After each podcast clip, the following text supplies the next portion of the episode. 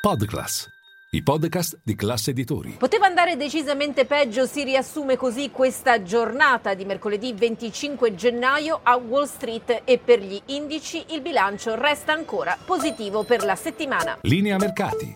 In anteprima, con la redazione di Class CNBC, le notizie che muovono le borse internazionali. La giornata era iniziata all'insegna del sell-off, tanto che il Nasdaq era arrivato a cedere fino al 2%, colpa di un outlook deludente fornito da Microsoft, che di conseguenza ha riacceso i timori per la tenuta degli altri big tech. Poi in realtà sia gli indici sia il gruppo informatico eh, sono riusciti a contenere le perdite complici anche il fatto che gli analisti tutto sommato restano almeno relativamente ottimisti sul gruppo guidato da Satya Nadella. Nel frattempo gli strategist restano divisi sulla rotta dell'azionario, quelli di BMO credono che queste siano le fasi iniziali di un nuovo mercato toro, eh, gli esperti invece di JP Morgan e Morgan Stanley sostengono che l'azionario dovrà tornare con i piedi per terra dopo un inizio d'anno scoppiettante. Intanto dal fronte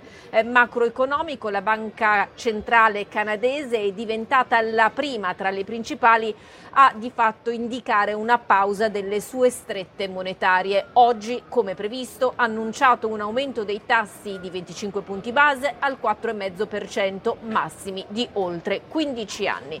Intanto gira voce che la numero 2 della Fed, Lyle Brainerd, possa essere essere eh, scelta dalla Casa Bianca per spostarsi proprio a guidare eh, i, gli esperti economici eh, del civico 1600 di Pennsylvania Avenue. Vediamo se questa eh, voce verrà poi confermata, anche perché eh, si aprirebbe la nomina del secondo posto più importante all'interno della Banca Centrale Americana. Nel frattempo, nel giorno in cui il presidente statunitense ha eh, rotto gli indugi e deciso di inviare 31 carri armati Abrams all'Ucraina, il produttore General Dynamics non ne ha approfittato in borsa e questo nonostante una trimestrale migliore del previsto, ordini arretrati a livelli storici e una domanda vista aumentare proprio per via del conflitto in Ucraina.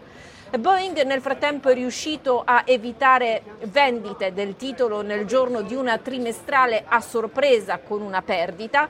Diciamo che il mercato ha preferito concentrarsi sul fatto che il gruppo abbia chiuso il 2022 con un flusso di cassa positivo per la prima volta dal 2018. Nel giorno dei conti invece Tesla ha annunciato un investimento di 3,6 miliardi di dollari per ampliare la sua fabbrica in Nevada mentre eh, ci sono sono rumor di un potenziale aumento di capitale in Twitter che servirebbe a Elon Musk per ridurre il debito del social.